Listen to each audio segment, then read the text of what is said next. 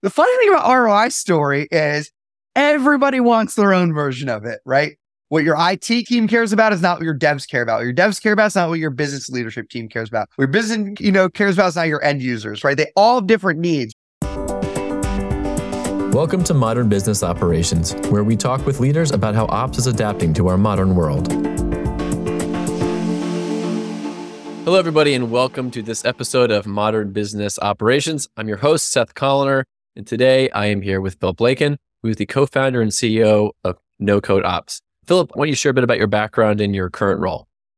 Yeah, for sure. Thanks so much for having me. This is super exciting.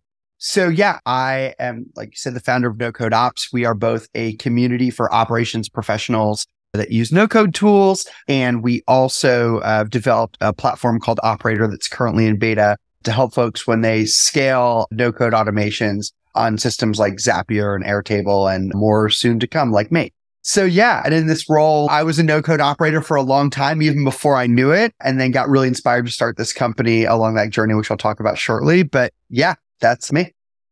Excellent. So our format today is a little different than usual. So you're going to walk us through a, a, presentation you've recently come up with and done a few times. It's the process of starting and then scaling no code ops. So starting basically from scratch and moving through to the paradox of success to scaling to demonstrating ROI you know, just and when we were talking initially about topics and what to talk about for this episode, it just immediately was like, why don't you just do that? Because I think so many people really just they, they want to get that whole picture. And so, you know, I was like, why not? Let's do the whole thing, soup to nuts. Cool. So call this going from scrappy to scaled in no code operations. And to kind of give some context for this, this is like my journey into, you know, no code operations. And I actually started my professional career as an actor. So I was in everything from Law and Order and Gossip Girl to films in Cannes and Tribeca Film Festival. And when I was an actor, I was a super mediocre waiter. So I just found a big loving joy in doing guerrilla marketing and promotion. So I eventually started my own company on that front called Your NYC uh, Concierge. And we worked, uh, we did a lot of guerrilla marketing and promotions for B2C tech companies in New York at the time. And one of those companies was Get, an Israeli based Uber competitor. So they offered to acquihire us. And that's where I learned how to just build a lot of things without any kind of help from the dev team because they'd wanted me to digitally transform the way they onboarded rideshare drivers in the field. It was all done with pen and paper and in the office. And so they wanted me to, you know, figure out how do we do this out in the airport parking lots uh, so drivers don't have to come to us and do it all digitally. And so I used a stack of tools for that. I used uh, Pronto Forms, Zapier, and Google Sheets, and a little bit of FormStack to make all of that work. And, and it helped us scale to, you know, over 25,000 drivers in like under a year and a half. So really awesome. And then I got headhunted at Compass, the real estate technology company, to do something very similar for their real estate agents. Compass was growing really fast at the time on the East Coast and they wanted to go national. But before they did that, they wanted to standardize some of their onboarding practices that were happening regionally into a more standardized but flexible system. And so that is what I uh, built with no code there. And I used a combination of Zapier, Google Sheets, and a onboarding tool called Enboarder, which is like a no code onboarding workflow tool. And then after a bunch of time there, I became like a solutions architect for all of national operations, kind of like an internal no code consultant. And when I found out that no code was a term, I got really jazzed because I was like, oh my gosh, there's people who think about this. This is awesome. And then I was kind of let down because most of the people in the space were talking about being a maker or an entrepreneur, being a founder, like building something with no code, not necessarily like working in ops as like sales ops, people ops, marketing ops internally, like the entrepreneurs at these large to mid-sized companies doing this stuff. And so I, I started a newsletter called No Code Ops, which is now over 10,000 subscribers. We turned that into a vetted community of over a thousand folks in our, you know, Discord community that we have free events for twice a week. And that eventually turned into wanting to build operator. And so this is us, you know, just like by the numbers, right? So, you know, tons of subscribers and community members. You know, we've even recently just started like getting freelance gigs for a lot of the folks in our community as well. So we've just in the past few months just done over $75,000 in gigs for for folks in the community, which is really exciting. And then we also did 2 years, over 2 years of talking to over 300 people about their journey like mine in terms of what it was like to come into and scale ops and kind of the need for operator. And just as a quick preview here of what operator is, we hook into Zapier and Airtable to show you a view like this, which is all of your automations in one place. We have Zapier now We have Airtable fields covered, but Airtable automations and make coming soon. And the idea is that you can see all of your automations in one place. And this very much replicates like the spreadsheet that we kept seeing in the field when people were scaling and documenting their no code builds. They would build this huge spreadsheet of all their automations, what they were doing, what they were connected to, who owned them, when was last change made. So with Operator, we hook into your systems and automate 95% of that. So you don't have to do all the manual work of maintaining, updating documentation in order to scale. So we're really jazzed about what we do with Operator. I don't know if Seth, this relates, you know, to your journey at all. If you've heard this like from other operators, but the rise of the ops hero typically always follows like the same story, which is a non-technical person at a company gets asked to do something like, eh, you know, automating lead routing, right? They get no support from the technical team. There's no off the shelf software does exactly what they need. So they find tools like Zapier and like they become the automation hero for that process. I don't know if you've heard that story before. And so here's the paradox of this that you mentioned before, right? The paradox is so you've crushed it, right? You've nailed it. Like you saved the day. Awesome. Lead routing is flawless. Awesome. But now word starts to spread that hold on. Now another department wants in, say the marketing team and you know, you know, their new ideas. And then, you know, your sales leadership team now has questions and like quick requests. And now they also want you to train others to be able to do this. And like all of a sudden, this like success that you had in automating this one thing turns into just like pure chaos. And, and even if you're able to manage that well and handle all those requests and be that kind of one person machine to do all of these things, the annoying part about that is what got you excited about this stuff was building, not maintaining stuff. And so you quickly turn into a maintenance person over a building person, which is not as fun as, you know, it's not the reason you got into this stuff. Right, right. It's it's a little it's a kind of two different skill sets and two different personality type. You know what's kind of funny about that though? For you know, for some people that I talk to, it's almost the opposite where they get hooked on the idea and then they can't get anyone in the organization to bite on it. So they're like, you know, and it's not that they don't understand the value or, or what it does, how cool it is, but they have to actually sell it because someone has to pay for it. And that's their big roadblock. But anyway. Oh, yeah. And I'll definitely talk about ROI stuff in terms of like how to get past those roadblocks yeah, yeah. because oftentimes that automation champ is like the believer and sometimes they need to do things to get that buy in. So we'll definitely jam on that, like the ROI front, because different folks in the business have different concerns when it comes to this stuff that definitely need addressing. And you just said it right. Like those are two very different skills, like building and maintaining. And so I like to say to ops folks who like you know, fallen into this of I'm the automation here now. I'm like the ops person doing all this stuff.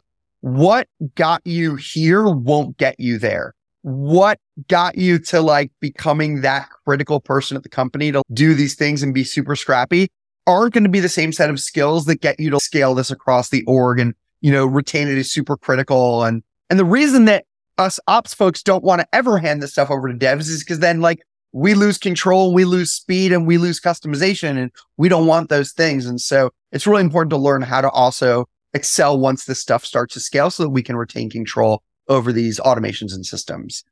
So yeah, let's jam on like what got you here, right? Like what are the skills? Like let's identify those. Like what are the skills that got you from, you know, the kind of person like CX or sales management or whatever that now you're this operations superhero, right? So you built first and you asked later you probably didn't ask for permission to even start using something like, you know, Zapier or Make or Airtable. You start doing it uh, and, you know, swipe the credit card or did a freemium or whatever. So you're really experimental. All the documentation lives in your head. You're not writing down anything. You're just, you know, you're building at the speed of thought. You're ignoring errors until they impact other people, thinking like, you know, unless it really impacts somebody, I'll just kind of get back to this thing like, and then there's no need in the beginning typically to prove ROI unless there's that use case where like you really need to prove out ROI uh, before to even get your hands on the tool. But typically, you know, there's no need to like prove out investment for the stuff because you're being asked to do something that prompted this in the beginning. So yeah, there's little to no investment.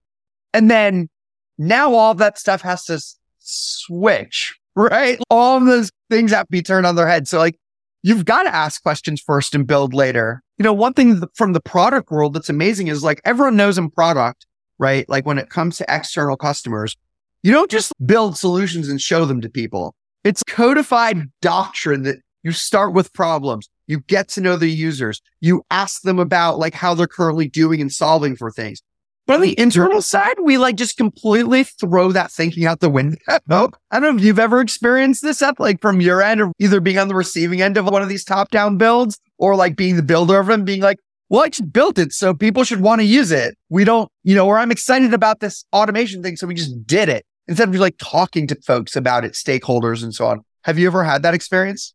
Well, the thing I, I see just sort of everywhere all the time, particularly as AI has become more and more of a thing, especially this year with generative AI, is that people get caught up in the tool. It's, it's sort of the starting with the solution and then trying to find a problem, but they get caught up in the tool. It feels like magic. It's so cool. And they're like, wow, I can do a million things with this. And it's like, yeah, nobody cares that you can do a million things. You know, no one has time for that. Like it, those of us who are grown ups who have jobs who, you know, have businesses to run or departments to manage or whatever. I don't have time for your cool tool. I have problems. What can you do? Yeah. So starting with a problem, you know, especially with a tool that can do any, you know, can do anything, quote unquote, anything. Well, but what do you actually need to do? And yeah, starting with that. And then suddenly you've got a wonderful solution. But yeah, if you don't understand what you're trying to solve for, you really can't get anywhere. Oh, 100%. And the, you're so right. And the tool can inspire new things, right? But it shouldn't be like the, the core of it, right? It's, you know, if you got a box of furniture to build from IKEA, right? And, you know, all of a sudden you have a power drill now, right? The power drill versus the manual screwdriver, right? It's not going to build the thing for you. You still have got to build it, right? It's just, it's going to go faster. And so like these tools can increase the speed on these builds, but just because we increase the speed doesn't mean we remove the thinking behind them and, you know, some of the core product principles that live when we're there when we're talking to external users. So yeah, I love starting with problems and not solutions, digging into problems, learning what people are actually experiencing, shadowing the folks that you want to automate their work for before you start automating it. You know, I always say the end product that you build shouldn't be a surprise. The later you get in this stuff, everybody should have been involved early and often. IT, the business stakeholders, the end users, the cross departmental buy-ins, they should all by the end of this project that you're building or automation or, you know, no code system that you're building, they should be like, oh yeah, we knew this was coming and this is awesome. We feel like really informed. Not like, what is this thing that we have to do now? it's like big red flag. And then I also like say like for the automation side, creating the automation development lifecycle is really powerful. So a lot of times these automations, whether, you know, they're in Zapier or Make or webhooks or whatever, you know, they're so easy to build that like people just forget that they exist. And so like tagging them into whether using a tool like Operator or a spreadsheet or something, being like, Hey, this is like in testing mode or this is owned by this person. And you know, so there's like the testing mode of an automation. There's the idea stage of an automation. There's the, this is live. This is under review. This is in maintenance. This is deprecated. Having those stage gates for automation, I think is really powerful and drives conversation between teams, like saying there's a stage gate for something to go live. These two people have to agree on it. It's kind of like the no code version of a pull request, right? So I think those kind of learnings from the dev world become really powerful. I also like to tell folks like it's so important to foster a culture of documentation. And I always say on the to do side here, start with documentation you wish you had. I feel like sometimes with documentation, it's like this like blank page syndrome of like, oh, I'm staring at this thing and like, where do I even start? And it's, uh, it's just kind of annoying. It's just write down two or three things you wish you knew about any automation that you've gone back and debugged in the past, right? And just fill in the blanks, right? What's one bullet behind why I created this or why I made an update to this? Who are the stakeholders for this thing? Very straightforward stuff. Like it doesn't need to be radically complex. Just start with what you wish you had. Because guess what? When you onboard other people into this one day or other departments have to work with it, they're going to want to know those same things. And your trust with them is only going to go higher. You're going to be able to do more complex things and work with more data if you show people that you know what you're doing here. And especially, you know, just the, the, the, little line you have here, if people can't find it, it's not real. That's like very much at the heart of what we do at Tonkean. You know, the idea that even if you have really well defined processes or whatever, it, yeah, if people don't know about them or where to find them or don't even know the first step, then yeah, they're just not going to use them. This episode is brought to you by Tonkean. Tonkean's process experience platform seamlessly wraps around existing policies and systems, allowing internal service teams to do more with what they already have. Build process experiences that are personalized for each requester and use AI to automate the intake, triage, and resolution of every request. Maximize adoption, compliance, and efficiency with no change management and no code. so, you know. 110%. Like in Tonkean, right? if someone's like just getting these emails with things to do, right? Because Tonkean like does a lot of orchestration stuff. So something like an end user can just live in their inbox, right? They don't have to actually go to the system.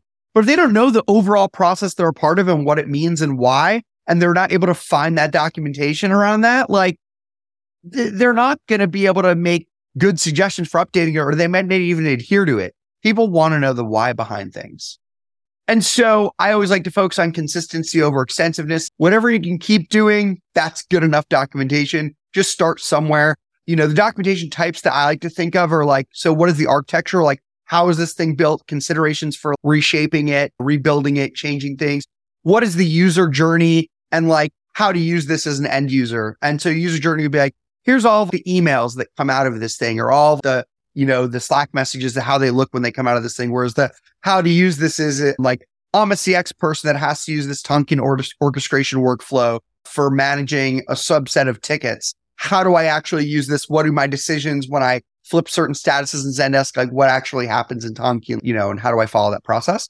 And then just like covering the how and the why, just not only how this works, but like why we built this, why we made this change, why we involved these groups of folks in it oh, that's like really important. Now, I always also like to say brace for error.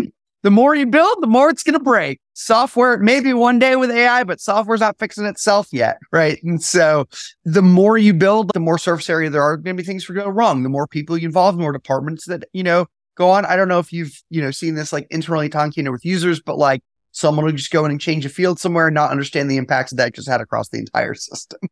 And so implementing monitoring tools and workflows, like whether that's like weekly audits of just like logs, right? Like one thing we do in Operator on that front is we actually give you a log of every single change that's happening in Zapier. Like I look through that once a week, right? So just who's making what types of changes. When role based access control isn't cutting it or not involved in the tool because no code is still early in maturity, there's really cool things that I've seen people do in our user interviews for Operator where like they go to fields like, let's say Tonkean, right? You, you start a process on something in Airtable where when somebody flips Airtable status from pending to approved, Tonkean kicks off a whole orchestration kind of automation process, right?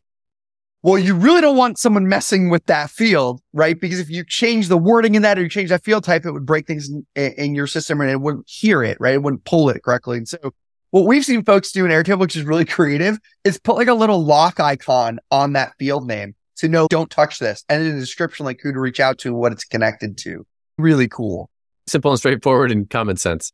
It just works, right? And really helps because like when you bury this stuff in documentation, like I said earlier, if people can't see it, it doesn't exist. So how do you make it just totally visible? Well, anytime I edit a field, I'm going to go into the field. So I'm going to see the title of it. Every automation should have a SPOA. Does Tonkean have this, by the way, where it's like, different automations can be owned by different folks. So, you know, if someone's leaving, like what automations now need a new owner and are potentially getting or- orphaned. It's all just about access. Who has access to what? Yep. So whether it's like notes or tagging or an external documentation, making sure that who owns what workflows are just really important. And then linking error resolutions to relevant documentation. If you solve an error, if you debug something, right? Like make sure to make that how you solve that be findable to future folks that are looking at that field, right? Like that's really, or that process. That's, you know, extremely helpful and can save a ton of work in the future. And then this is like where I talk about less on the, I've got to sell this initially, but more so I've got to keep my budget for this tool that is now running our entire operations team. So I call it ABCD, which is always be communicating dividends dividend just being the best word that began with D that summarized. Uh, Understood. yeah, investment, right? So showing your work with roadmaps and, and having feedback loops, right? Like your work is in like the, the best automation work is invisible, right? It just works in the background. And so unless of course it breaks, then it becomes very visible, right? And so how do you show people the work that's constantly going into this, right? Just like a dev would show their product roadmap and, you know, the thoughts behind things, gain alignment around prioritization you know the devs are building stuff because you can see, you know, they're showing you in those sprint sessions and those planning sessions, like what they're actually planning to work on. Show that work to people. Don't just do the work. You have to kind of market it a bit, even while you're doing it. Highlight specific success stories. You know, if you've got a CX person on your team that's saving four hours a week, write a little blurb about that and get that sent around. Highlight that. Like th- those go a long way. I'll still never forget, like with Enboarder the tool we used at Compass for onboarding, you know, we highlighted a very similar time trial like that. And our CEO called it like one of the best tech investments of that year was, you know, and it was purely because like he had seen that success story. So th- that stuff goes a long way. And then regularly showcasing ROI, whether it's, you know, to management, to leadership, right? And there's a bunch of ways to do that. I stole all of these, by the way, from my buddy Mike Cardona with his permission, of course, uh, as a friendly steal. He has an entire worksheet, like a worksheet on Notion called uh, automated workflow KPIs. And I put the link here. It's tinyurl.com slash hidden levers AI. But some of the things that he talks about when you're demonstrating ROI, it's not a sim- like sometimes it's not just so directly tied to revenue, which would be nice for everything, but it's not always that cut and dry. And so he listed things out like time saving, cost reduction, error reduction, increased output, improved data quality, higher customer satisfaction. Those are all like really big things that are actually pretty measurable if you try. You know, uh, a good thing around time savings is if you're, you know, reducing a manual process, track how long it uh, takes on average to do that process, right? And then to tie costs to that, how much of that person's, you know, salary is spent on that stuff where now it isn't, right? They can do higher value activities. There's creative ways to think about automations. Yeah. Have you seen that on like your end, like when working with customers? Well, I mean, it's, it's always a challenge, right? Is demonstrating the ROI. And, you know, all of those things you just listed, yeah, you know, they indirectly and directly relate to revenue. One of the challenges that I think a lot of folks have is they'll say like, Hey, it saved us a lot of time. And depending on the level that you're at, the answer is, I don't care. Burn your time. it doesn't matter to me. Cool. If yeah. it's getting done one way or another and I'm not paying more or less for it, I don't care if it saves you 20% of your time. So sometimes that's, that can be tricky. So you have to sometimes get more creative about selling it, you know, kind of up the ladder a little bit. But, you know, so I think that just means you need to be often more creative about how you position it. I'll give you another creative thing that I've done in the past on that front. Okay. So we have an onboarding team, right? That was spending per person five hours a week, right? On the onboarding team, like just doing all these manual tasks. We reduce those tasks, right? And it, to like, you know, all being automated. So in that extra five hours a week, they were doing more high touch, high value things throughout the onboarding that then had an overall increase on the onboarding, you know, NPS score, right? And you can see that, you know, here, right? Like it was a lift in points, right? So like you can get creative like that and eh, you show that what is the outcome of the higher value activity that is now being done because the manual things no longer have to be done by those folks. Like that's another way of measuring it. Right yeah totally. And you know one of the one of the values that tonkean has and that i've seen other folks have as i've talked to people on this podcast especially you know it's really about wanting to maximize your value to your organization because we are not automatons right? Like we are all unique, creative, intelligent individuals, you know, and if you have trained as an attorney or if you have, you know, learned finance and logistics to, to be in procurement or whatever the case may be, it's like you want to use your expertise. And, you know, one argument is, or uh, argument four, right, is saying you're paying me to do crap work. I'm really good. You know that I'm really good. I know what the business's goals are. Here are all the things that I could be doing, like, like the high value work that I'm not doing because I'm over here fielding emails or chasing people down for signatures or yeah, or copy whatever the case may be. You know, it's almost like a negative space way of arguing for the value, but that's another way that, yeah, totally. Yeah. It works. And especially tying that increased output or productivity to like current company KPIs, huge. But yes. Speaking of, we have a slide about KPIs. Speaking of which, transition. yeah, come back to it. So this is just like an example I gave of if you took like Mike's like worksheet, you know, gave a presentation on it. I gave an example here of just like you know, if you were to show leadership, you know, something like, hey, the automation name here on this KPI tracker is duplicate data, you know, entry remover, you know, here's the description of it. Here's the goals for it, you know, streamline data management, reduce manual data entry, ensure data consistency. So then, you know, having a benchmark of like where these are currently at. So it currently takes 15 hours of manual entry weekly. There's 20% data discrepancies. We have 10% negative feedback that you know, coming from customers because we're emailing them like on the wrong birthday or getting saying hi F name, you know, in an email. So current metrics versus targets, you show you how you increase those, you know, and how on target they are. And then, you know, time frame of like how you tracked it, right? So this is a really clean, beautiful example of just like how to express value. Now, the funny thing about ROI story is everybody wants their own version of it, right? What your IT team cares about is not what your devs care about. What your devs care about is not what your business leadership team cares about. What your business, you know, cares about is not your end users, right? They all have different needs, right?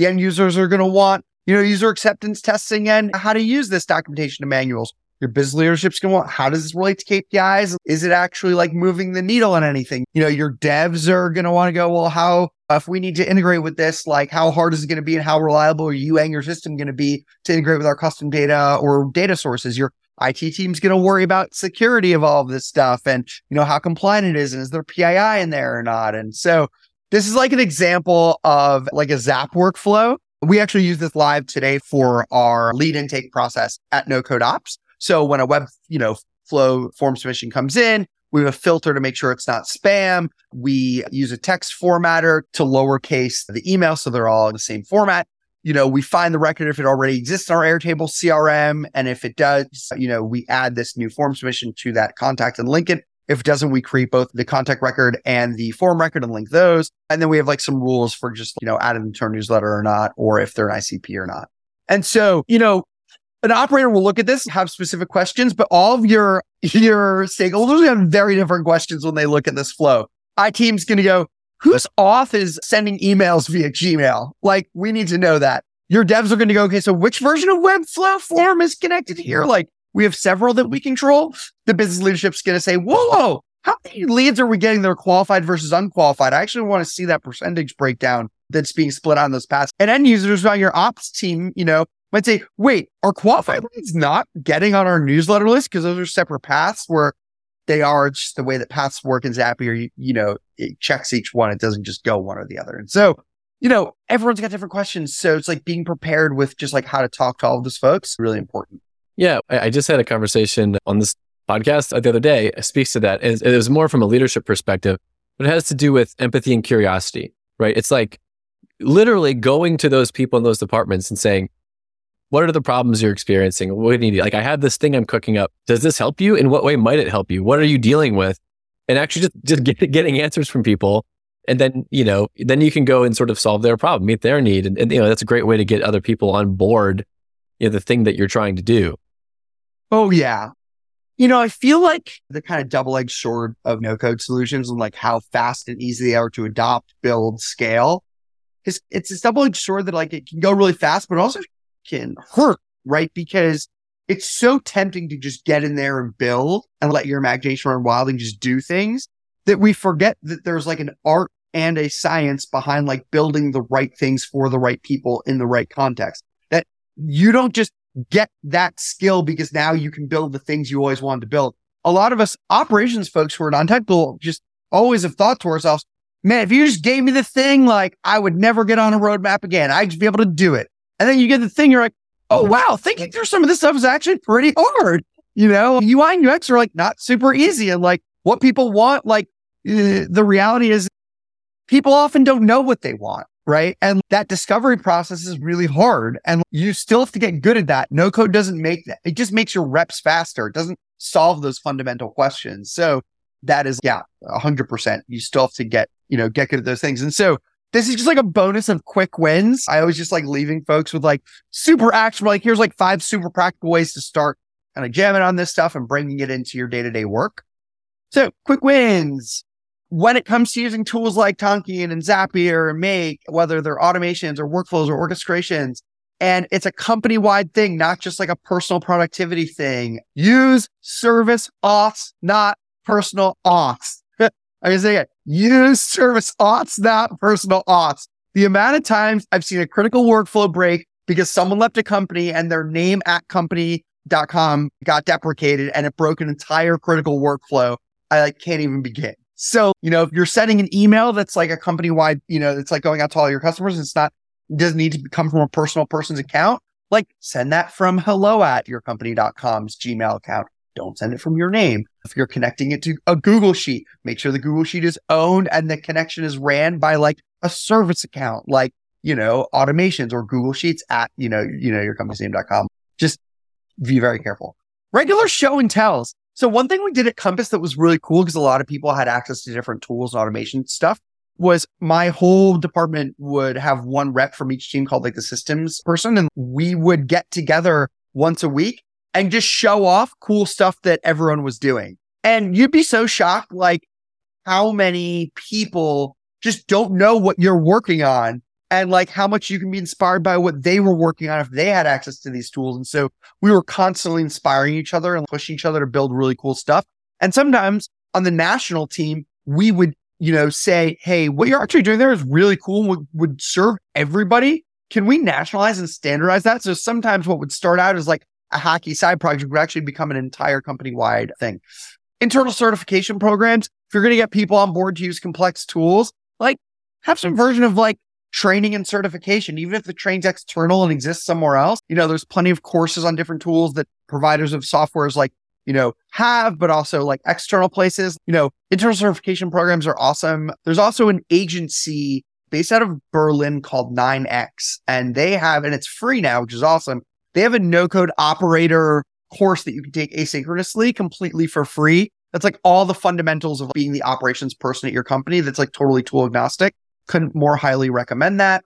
And then, you know, make maintenance work visible to stakeholders. If you're doing a lot of work maintaining things and fixing bugs and there's no way around some of the maintenance work, let people know, show them that work, right? You know, have an upvote board where you can show people like, here's what's being worked on. Here's where you can submit your ideas. But I'm also going to balance out the things that you want with the maintenance that has to happen. So people understand why things might take a little bit longer. It's, it's funny. It's like a very much like a Twilight Zone episode where we did all this work to fight getting on a roadmap and now we have our own roadmap. it's just kind of what happens. But you have to show that maintenance work or else it doesn't get valued.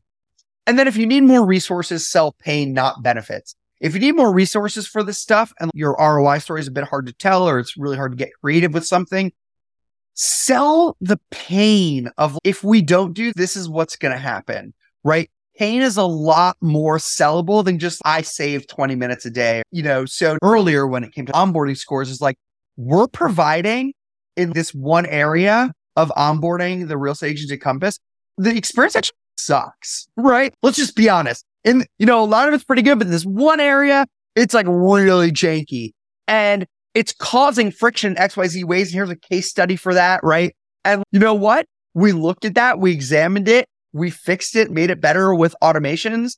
And so just give you an example, like that one thing was when someone would score a negative score, right? Or a, a not great score one week in, no one would know. It would just like live in a Google sheet somewhere, like their survey result, right? So what we did was we said, look, that sinks. But if we use this new feature in Enboarder, if they choose a certain score that's say one out of five and they say, you know, it's a three or a one or, a, you know, three, two or a one, we can automatically send that to whoever their manager is via text message so they can immediately get in and troubleshoot that person what's going on.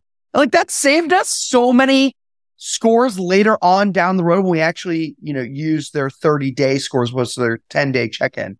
So huge. This is all great. And I appreciate the sort of soup to nuts approach here.